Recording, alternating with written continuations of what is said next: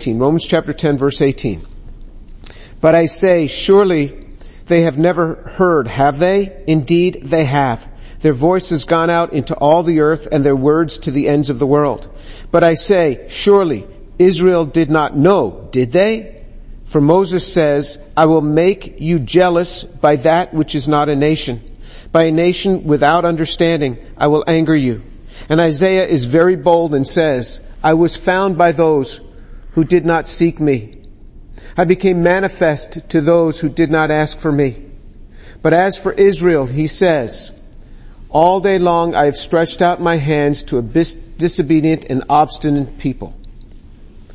Alright, so in verse 18 he says, but I say, surely they have not heard, have they? So Paul asks the question with every intent of asking, of answering it, and and uh, he asks it in the negative, and then he turns the thing around. He says, "Indeed, they have," because by this time, by the time that this letter is written, every Jewish community in the world had been witnessed to. Uh, uh, and, and in, in many cases that may have even been Paul that did that, but Peter was, was quite active and, and uh, so the word had gone out to the Jewish communities. The voice has gone out into all the earth and the words to the ends of the world. But in verse 19 he says, but I say, surely Israel did not know, did they? And his response to this is, oh yeah, they knew. He says, for Moses says, I will make you jealous by that which is not a nation. And we talked about this last time. By something that is not a nation, namely the church. It's made up of all nations, namely the church. I'm going to make you jealous by them and he's going to follow up on this concept uh, uh, uh, twice as much in chapter 11. Um, uh, but it says, as Jews see us and our lives, and our families, it makes them jealous. It does make them jealous. I've seen this in my own life in working with Jews. And, uh, um, and then he says, by a nation without understanding I will anger you. So I'm going to make you jealous by this no nation, by this church.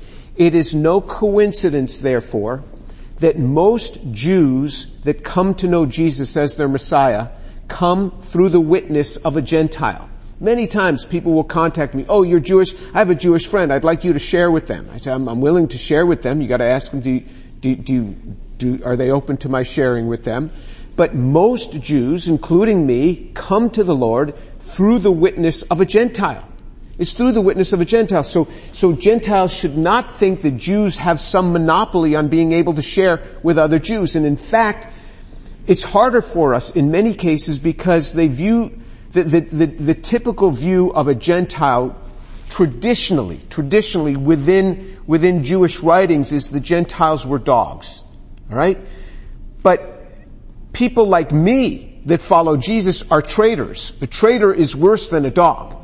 And so that's traditionally. But even today they will view people like me as a traitor following Jesus. So many times Gentiles have more of an influence upon a Jew sharing with them. So keep that in mind. It's, it's not that Jews have some magic, magic way of sharing with other Jews. It's actually just the opposite.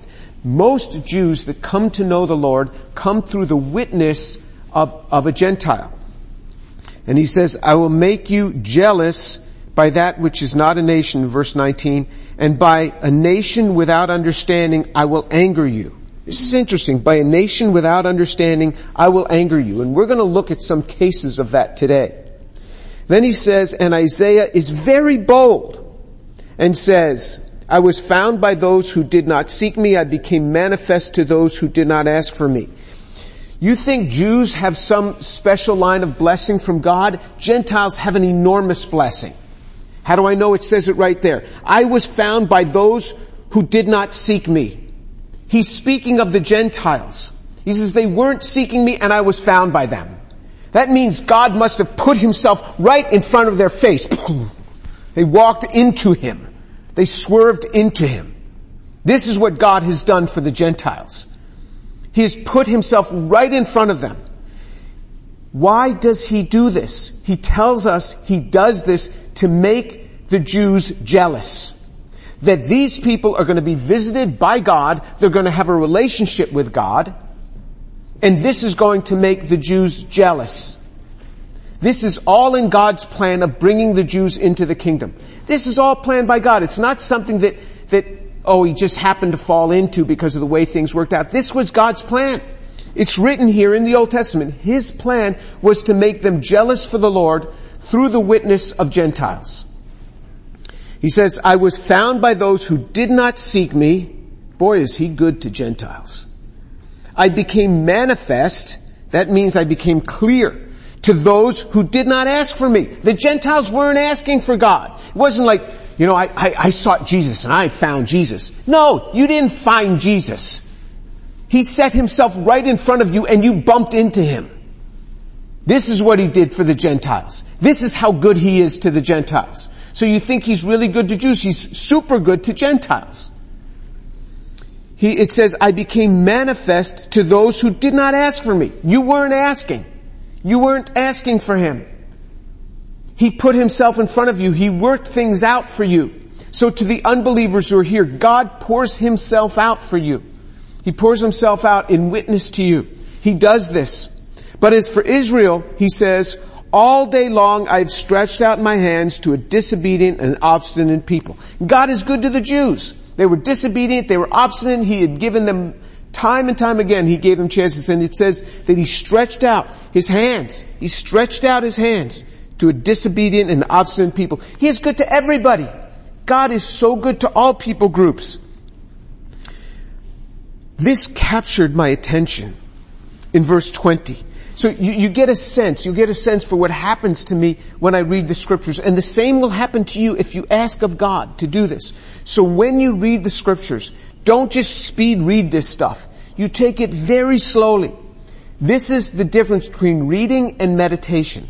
There are far more verses in the Bible that speak of meditation than of reading the Word of God. Far more that speak of the need to meditate upon the Word of God. And the way you meditate is you read a verse, you, first you say, Lord, speak to me through this passage, speak to me. And then you read a verse, and you read it again, and you read it again, say, Lord, speak to me, what are you saying? And reflect upon it for a few moments. Then read the next verse, and say, Lord, what are you trying to say? Speak to me. And reflect upon it. And all of a sudden you feel volumes of stuff coming to you. It's different than reading a normal text. However you've learned how to read, Put that aside. I'm teaching you how to read. You're, you're, you're back in kindergarten. I'm teaching you how to read the Word of God in a meditative state. You read this again. And you read it again. You say, Lord, speak to me through this passage. What is it that you want me to, to, to see here? What is it that you want me to see? And, and he'll begin to speak to you through this passage. And so it says in verse 20, and Isaiah is very bold and says, now, Paul was very bold. Paul was very bold. You just read about Paul in the book of Acts. I mean, he was as bold as can be. The guy got, got pummeled with stones to the point where people thought he was dead, and he got right back and walked into the same town where they had just pummeled him with stones. He was very bold. But he says of Isaiah, not just that Isaiah was bold, but that he was very bold. He says Isaiah is very bold. Well, what's very bold? When he wrote, I was found by those who did not seek me. I became manifest to those who did not ask for me. He says that was very bold of Isaiah to say that. Well, why would that be very bold? Well, because Paul, Paul had experiences with this in his life. And, uh, uh, in, in the book of Acts, in the book of Acts chapter 22, even though Acts chapter 22 may well have occurred after this event, but this is characteristic of what Paul knew, the things that he knew about. And so in Acts chapter 22, Paul, before a mob, an angry mob that had tried to kill him, and some Roman soldiers delivered him by being torn apart by a mob, a mob of not angry Gentiles, but of angry Jews. A mob of angry Jews tried to to uh, uh, uh, tear him to bits, and and so, and he was delivered by some Roman soldiers. And then then what happened is that that uh, uh, he's given a chance to address this mob with the security of some Roman soldiers around him. So in Acts chapter 22, verse one, it says, "Brethren." and fathers. Look, look what he calls the Jews. He doesn't just call uh, believers in Jesus brethren. He calls even Jews brethren, and we we saw that in Acts chap in, in Romans chapter ten verse one. Uh, uh, uh, I'm sorry, in, in the in the end of, of Romans chapter nine, where he talks about his brethren, and and uh, um, uh, so so he calls them, but he does make this distinction: brethren and fathers. You look at what he even calls them. He calls them fathers because among them, among this crowd are, are the leaders, the Jewish leaders, and he even refers to them as fathers, fathers, so you see the level of his respect. Acts chapter 22 verse 1, Brethren and fathers, hear my defense which I now offer to you. And when they heard that he was addressing them in the Hebrew dialect, they became even more quiet. And he said, I am a Jew, born in Tarsus of Cilicia, but brought up in this city, educated under Gamaliel, strictly according to the law of our fathers, being zealous for God just as you are today. So he introduces himself. They thought he was a Gentile. They thought he wouldn't know Hebrew. But he starts addressing them here in Jerusalem in Hebrew, and he says, I am a Jew. Paul never said, I am a Christian. He never said that. Other people called him Christian. King Agrippa says, you're going to make me into a Christian. Christian is what other people call them. Now to the point where Peter says, don't be ashamed when they call you Christian. You know, rejoice in that name. But that's not something they referred to themselves. They referred to themselves as Jews. And even to this day, as I've told you, if you go to Israel, Messianic Jews, Jews who believe Jesus is the Messiah, rarely will refer to themselves as Christians. They will refer to themselves as Jews. And they refer to themselves as as believers, those believing in Jesus. But, but they never lost their Jewishness. It's not like Paul converted to Christianity. No, he was a Jew. He was a Jew long before Christianity, the first name Christian even started. They were first called Christians in Antioch. Years later, they were Jews. He says, I am a Jew born in Tarsus of Cilicia, which means that now he's a Roman citizen and he made that point because the Roman soldiers are around him. He wants to underscore, I was born in Tarsus of Cilicia and Tarsus had been granted Roman status not long before Paul was born and that made him a Roman citizen. I was born in Tarsus of Cilicia, brought up in this city, educated under Gamaliel, which means that he went, he went to Harvard. I mean, this was the best you could get to be educated under Gamaliel strictly according to the law of our fathers, meaning Abraham, Isaac, and Jacob, and then these writers of, of, of the law, Moses, being zealous for God just as you are today. And even in, in Acts, in, in Romans chapter 10, he says that the, the, they have zeal, but it's not according to knowledge, not according to epigenosis, full knowledge. And he says, I, I had zeal just like you have. And then he goes and he just starts mapping out. So from verse 1 all the way down through verse, the verse 20s of that chapter, he's mapping out how he came to the Lord. He's giving his testimony. The man is giving his testimony. When I share my faith with, with people, I give my testimony. That's part of how I share the gospel. I give verses and I share my testimony of how I came to the Lord. He's sharing his testimony of how he came to the Lord, which you can read about in Acts chapter 22. He, re, he, he, he recasts his testimony for them.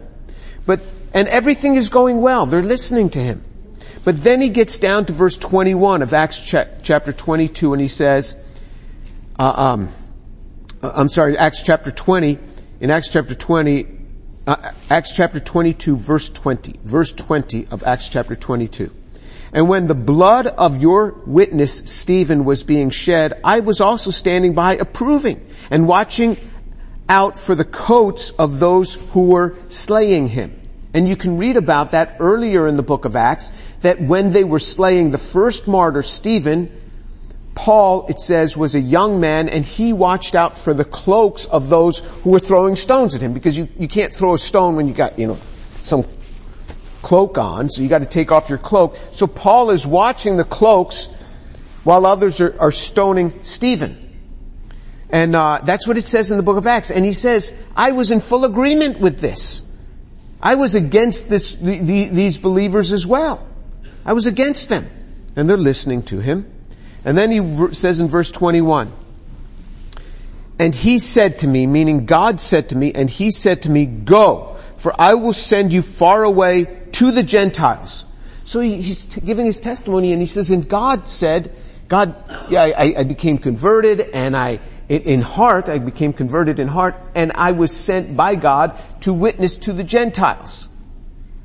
Well, they were listening to him just fine up to this point. As soon as he said, I'm going to the Gentiles, read in verse 22, it says, and they listened to him up to this statement. And then they raised their voices and said, away with such a fellow from the earth, for he should not be allowed to live. And they, and as they were crying out and throwing off their coats and tossing dust into the air, and then it goes on. I mean, they went crazy. Just because God sent them to the Gentiles. Remember what we said when we started Romans chapter 9. Remember what we said, Romans chapter 9, 10, and 11 are because God in Romans chapter 8 makes a bunch of promises to us. And we could rightly say, well, if he hasn't kept the promises to the Jewish people, how do we know he's going to keep them to us? And so in Romans chapter 9, 10, and 11, what he does is he shows us that it was because of spiritual pride and self-sufficiency, spiritual self-sufficiency and pride by the Jewish people that these things have come upon them. But as he's going to show us is that, is that every promise that he made to them is going to come to pass. All promises made are going to come to pass, and then he's going to pick it up in, in, Romans chapter 12 and start talking about it. But as soon as he said, I'm going to the Gentiles, they went crazy. This is exactly what he says it, uh, uh, about what Isaiah said. Isaiah was very bold in saying that I'm going to be found by the Gentiles, by those that don't know me. Because this made the Jews go crazy to think that God would go to Gentile dogs rather than us because we work so hard doing all our little things, saying all our little prayers and trying to observe all of this law. And God is going to go to the Gentiles? No way. This is what he's talking about. He says it's going to anger you. By a nation without understanding, I will anger you. You see this anger. The same thing happens to Jesus. So, so if you look in, in Luke, in Luke chapter, chapter 4, Luke chapter 4. Uh, in Luke chapter 4, early on in Jesus' ministry, in Luke chapter 4, Jesus saw the same sort of thing happen to him. Everything was fine until he said, God is going to minister to the Gentiles. So I want you to watch out for this as we read this, and you can be observant for, for what's going to happen. In Luke chapter 4 verse 14, and Jesus returned to Galilee in the power of the Spirit, and news about him was spread throughout, through all the surrounding district, and he began teaching in their synagogues and was praised by all. So Jesus went up to the Galilee in the power of the Spirit. This means he's witnessing, he's sharing, he's healing the sick, he's doing all sorts of things. And, and uh, uh, news about him spread. If he was just walking around the Galilee, who cares, a man walking around? No, he was doing amazing things. He was doing amazing things in the Galilee. This is, this is up by the, the, the, the Sea of Galilee, the, the, the, Sea of Gennesaret. He's there in Galilee. And, and Nazareth is not far from there. And so then he goes back to Nazareth, the town in which he was grown up. Remember, he was born in Bethlehem. His family fled to Egypt when they were going to kill all the, the children in, in that, that part of Judea in, in the Bethlehem area. And then he came back in and his family settled in Nazareth. So this is where he grew up in verse 16. And he came to Nazareth, Nazareth, this is Luke chapter 4 verse 16, where he had been brought up. And as was his custom, he entered the synagogue on the Sabbath and he stood up to read. And the book of the prophet Isaiah was handed to him and he opened the book and found the place where it was written, The Spirit of the Lord is upon me because he has anointed me to preach the gospel to the poor. He sent me to proclaim release to the captives and recovery of sight to the blind, to set free those who are oppressed, to proclaim the favorable year of the Lord. And he closed the book and he gave it back to the attendant and he sat down and all eyes of the synagogue were fixed on him and he began to say to them, today this scripture has been fulfilled in your hearing. And all were speaking well of him and wondering at the gracious words which were falling from his lips and they were saying, is this not Joseph's son? Okay, so he goes back to Nazareth and he's in the synagogue as was his practice. It says that, that uh, as was his custom in verse 16, as was his custom, he entered the synagogue on the Sabbath. So the Sabbath to them was on Friday they go to the synagogue and on Saturday they go to the synagogue. So Friday sundown to Saturday sundown is the Sabbath day. And they would go to the, to the synagogue. And you go to Israel, you see the Orthodox Jews going on Friday evening, you see the, the Orthodox Jews, and then they come home and they have their, their, their Friday night meal together, and they all go on Saturday. Big, big deal to go on Saturday. And so he, he, he goes in, into the Sabbath as was his custom. This was his custom to do this. So they would go to the synagogue. Did you know the synagogues are not written about in the law of Moses? Nothing about synagogues in the law of Moses. Synagogues were local places of worship. What was written about in the law of Moses was, was uh, uh, to have the tabernacle and then the temple that was talked about, that was in Jerusalem, but they came up with this concept of local places of worship. So something that was not in the scriptures, they came up with, and God sanctioned it. Jesus himself visited the synagogues. He didn't just go all the way down to Jerusalem, which would take days to walk it. You know, now you could drive from Nazareth to Jerusalem, I don't know, like an hour and a half or something. Uh, you could, you could make that drive, but you know, this would be days of walking to be able to do this. So they came up with local places of worship. So not everything that God sanctions is in the Bible. He gives people freedom to come up with things. So Jesus is in the synagogue, thereby sanctioning that, hey, this is a good place to be, and it was his custom to be there. This is why I stress with young people, you really ought to be in church on Sunday. You really ought to be. And, and, you know, we can use the verse Hebrews 10:25. Do not forsake the gathering of yourselves together as is the habit of some, but come together and all the more as you see the day drawing near. So we can use this verse and people, well, where does it say you have to be in church on Sunday? Well, it's a good custom to have because there's going to come a time you're going to have children and you want them to have this good custom. And I've known guys that say, well, you know, we just kind of worship at home and we go fishing. I take my boys fishing. Well, it's not long before the, the family just starts scattering on Sundays and the kids get, grow up and they have no desire to be part of the church because it was not important in the parents' life. I've seen this many, many times. It's very important to be a part of a local church and to have that community. So Jesus is there in the synagogue and a custom in the synagogue, if there is a, a man who you consider to be a good teacher, that person can do the teaching that day. There was real openness to that. And you go into an Orthodox synagogue today, they will stand to read the scriptures and then they will sit down to teach. They will sit down. You say that that's that's that's so weird. They sit down to teach. No, what's weird is the way Baptists do it to stand to teach up, teach. The Bible has it people sitting down to teach. Jesus, you see this custom this this way he often did it. You know, he he he went into the boat and he sat down in order to to teach. He sat down. So he opens the book and he stood up to read and the book of the prophet Isaiah or the scroll of Isaiah. So they open these big scrolls. You go into, the, there were no books then. They open up the scroll and they, and, and you have a tool, you have a, a little piece of metal that go, that you put underneath it so that you can read it because it's, it's a long way across the scroll so you don't lose your line and then you pull down one and you can see the next line to go to. So he reads this, and so what you would do is you would, in, in the synagogue, you were given a portion to read. You didn't just willy-nilly, ah, I think I'll read this portion. No, there was a set portion to read from the Torah, from, from the first five books of Moses, and then you'd read from the prophets, like Isaiah, a complementary portion, but it was the same in every synagogue, as it is to this day. And so he read this portion from Isaiah, and he closed the book, he gave it back down, and he sat down. It's not like he went back into the into the congregation and sat down. No, he, he's still up on the stage there. He's still up on the platform there. He, now he sits down and he's going to teach as a rabbi would teach today. They teach from the sitting position. He sat down and began to teach them and he says, today this scripture has been fulfilled in your hearing. And everybody was speaking well of him, clapping. Don't we know him? Yes, this is Joseph's son. We know him. Everybody loved him. They were all, it says they were all and they began to say of him, uh, uh, and all were speaking well of him. Everybody was speaking of well of him. So they love the guy. This guy's from our own hometown. He's homeboy done, done well. You know, he's gone out and uh, let's let's let's see him do some things here in our town too. And so, what does Jesus say to them? Verse 23, and he said to them, No doubt you will quote to me this proverb, physician, heal yourself. Whatever we heard was done in Capernaum, do here in your hometown as well. And he said, truly I say to you, no prophet is welcome in his hometown.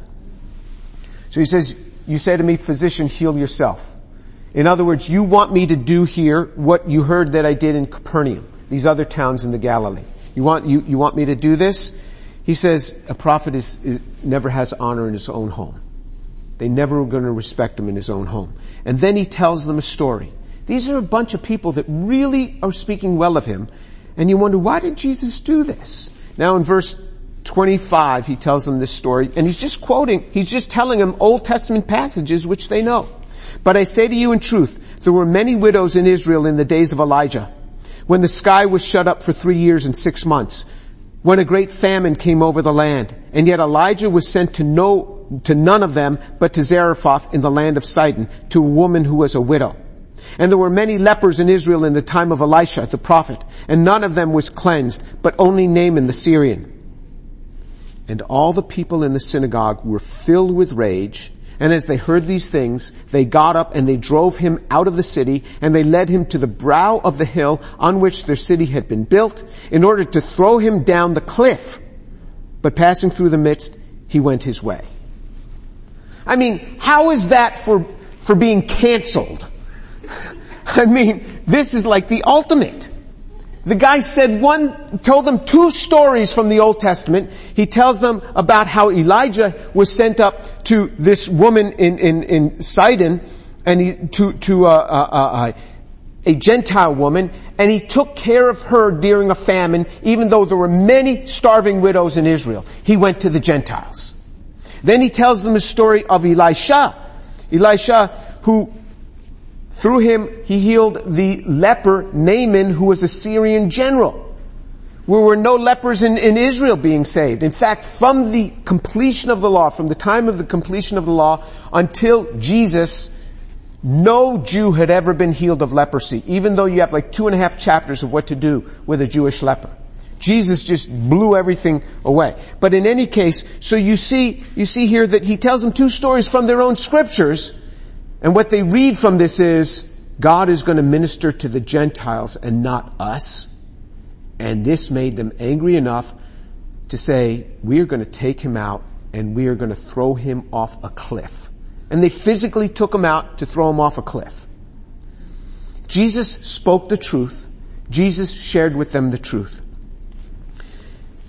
This whole idea of sharing the truth, this whole idea, that's why so let's go back to Romans chapter 10 verse 20. And Isaiah is very bold when he says this, that God is going to go to the Gentiles. He spoke the truth. Paul recognizes this as being very bold because this gets, this gets the Jews irate. There are things that upset the culture that are true. I have heard it said, and I think it is certainly true, that there are many academics many professors in the university, in the academy, many academics that have the intellectual chops, that have the intellectual prowess of C.S. Lewis and Dietrich Bonhoeffer. But they never affect their generation because they're cowards. That the biggest problem within the academy is it's filled with cowards because professors want to be accepted by their peers. They want their papers published, they want their funding, so they don't speak up the truth. And I have seen this time and time again. And professors who will stand and take a stand on that which is true, the very truth that their own data is showing, they won't speak it up. And you say, well, what's the evidence of this? Look at Nazi Germany. The professors, the academy went along with the Nazis. They just hunkered down and kept their mouths shut. And they knew that this was wrong. They knew that this, this whole sequence of the things that they were saying were wrong. And they went, went, went accord with it. Same thing happened in, in, the, in Soviet Russia. The professors went along with the Soviets, hoping that no persecution would come to them. There are many people that are as smart as C.S. Lewis and, and, uh, um, and Dietrich Bonhoeffer, but they don't affect their generation. The people that affect their generation are people who speak up and speak the truth. But it's always as a cost. And Jesus took that cost. He took the cost to the point where all these people were against him. His whole hometown wanted to kill him. Paul paid that price. He said what was true, that he had been sent to the Gentiles, knowing that it was going to make these people go ballistic. Because Paul was going to use this as a mechanism to get to Rome. Paul was very sharp in what he was doing. But he didn't pull any punches. And he spoke the truth. I see this over and over again. The data, the data on origin of life screams out that we are clueless on how life originated scientifically. Yet scientists go along with all of these silly little scenarios that if you just put RNA because it's a ribozyme inside a lipid bilayer, that you'll get, you'll, after a few million years, you'll get life. This is a bunch of nonsense and they know it. And I came up with this series and I have had multiple professors come to my office and tell me that they agree with me. They won't even write it in an email. But they said, I watched your thing and I agree with you. But don't tell people that I said it. Because they're cowards. Because what happens is you get canceled so that you don't get grants anymore. You get canceled because, because your community doesn't want to see your papers published. They don't want to see you advance. And because they are cowards, what lacks in the academy is courage. Courage to speak the word, to speak the truth like these men had. They were speaking the truth. He said Isaiah was very bold. This is why he's calling this out. He knew that when you say something like this, that God is going to go to the Gentiles, this is going to make them go crazy. And we have two examples of it. Just, I read you just two. There's more examples of this in the scripture. Happened to Paul, happened to Jesus. When you speak up, you will be canceled. But when you speak up, you will affect your generation. And you know the outcome of this also? Sometimes you get crushed. Sometimes that happens. James was killed early on and martyred. His brother John was the oldest disciple that was left. We don't know whether you're going to be James or whether you're going to be John. We don't know. You don't know what the outcome is when you stand in courage. But in the Word of God, there is this desire, this propensity that we are told to be courageous. We are told to be courageous. And many times, what I've seen with my own eyes, to those who will stand for the Lord, to those who will take a stand, God blesses them differently. I get my funding through industries, through companies, because we file all these patents which form companies. And I tell the companies, if you want to be able to license this patent, you gotta give a million dollars to my research group. You say that, that's blackmail. Yeah, it's blackmail. You want to do this? You, you want this? You gotta pay a million dollars to my research group. It's the fee. It's the fee. And that, through that I can publish, I, I can fund my big research group. Because you get canceled by the establishment. But God provides another mechanism. And He gives you more and more inventions. What I've seen in my own life, there is no way, I don't know anybody who has so many amazing inventions. Well, I do know one guy, one other person in the world that has so many amazing inventions that just turn these things out. This is not me. Many of these come by my students in my lap. God is just dropping this in my lap. This is exactly what he says, the, exactly what he talks about. Where, where he says that, that he's going to put these things into your lap. So, for example, in Luke chapter 6, in Luke chapter 6, it says in verse 38, give and it will be given to you. They will pour into your lap good measure, pressed down, shaken together and running over. For by your standard of measure it will be measured to you. God is pouring into my lap inventions. Every weekend I come home, my daughter says to me, she says, how many patents did you file this week? You know, because I usually work on patents on Saturdays. I mean, just one after another after another. It's crazy. I have seen the blessing of God. When you take a stand for that which is true, when you stand for the Lord, God blesses you in many ways. The world comes against you, but God blesses you. But most people are afraid, afraid to do this. And they never impact their community. They never impact the world. Some people are afraid to come to know the Lord. They're afraid of how it's going to disrupt their life. But there's great blessing in knowing the Lord. There's great blessing. Some people are afraid to come to the Lord for, because what their friends are going to say. But there's great blessing in come to the, coming to the Lord. I urge you to be courageous. I urge you. This is what we see. Jesus was courageous. Paul was courageous. Isaiah was courageous. And it affected their generation. C.S. Lewis was courageous. He took on the establishment. It affected his generation. Dietrich Bonhoeffer was courageous. It affected his generation even though he was killed for it. It affected his generation. And many generations to come. And all those academics that kept their mouths shut, they're dead and gone and nobody remembers them. You walk in courage and there is great blessing. You don't and the community will stroke you, but you will be forgotten. Let's pray. Lord Jesus, I thank you so much for your word because through your word, it gives us courage to walk like Jesus, to walk like Isaiah, to walk like Paul. That you have set before us these men that go before us and these women like Deborah who took a stand who boldly proclaimed things, like Mary, who was the servant of the Lord, to go through the talk of the community to bear Jesus. Lord Jesus, I thank you for what you have shown before us, and I pray for these young people that you would cause them to be courageous in their lives, that they would be courageous, that they would affect their generation. And I don't know if it's going to cause them to be be even killed like James early on, or to be given a long life like John. You have your own ways, Lord, but they affect their generation. Father, raise up men and women, I pray, that will affect this generation. Lord, do this, I pray.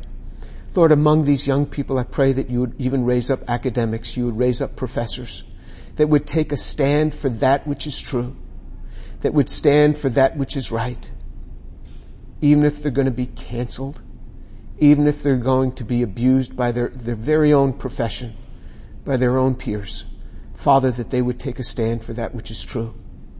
Father, give us courage, I pray, to walk according to your word. And Lord, I pray for unbelievers that they would come to the Lord this very day. Father, that they would lay down this, this, this fear and that they would come to Jesus Lord, affect this generation through these young people. That Jesus would be glorified. That Jesus would be glorified in their lives. In the name of Jesus I pray.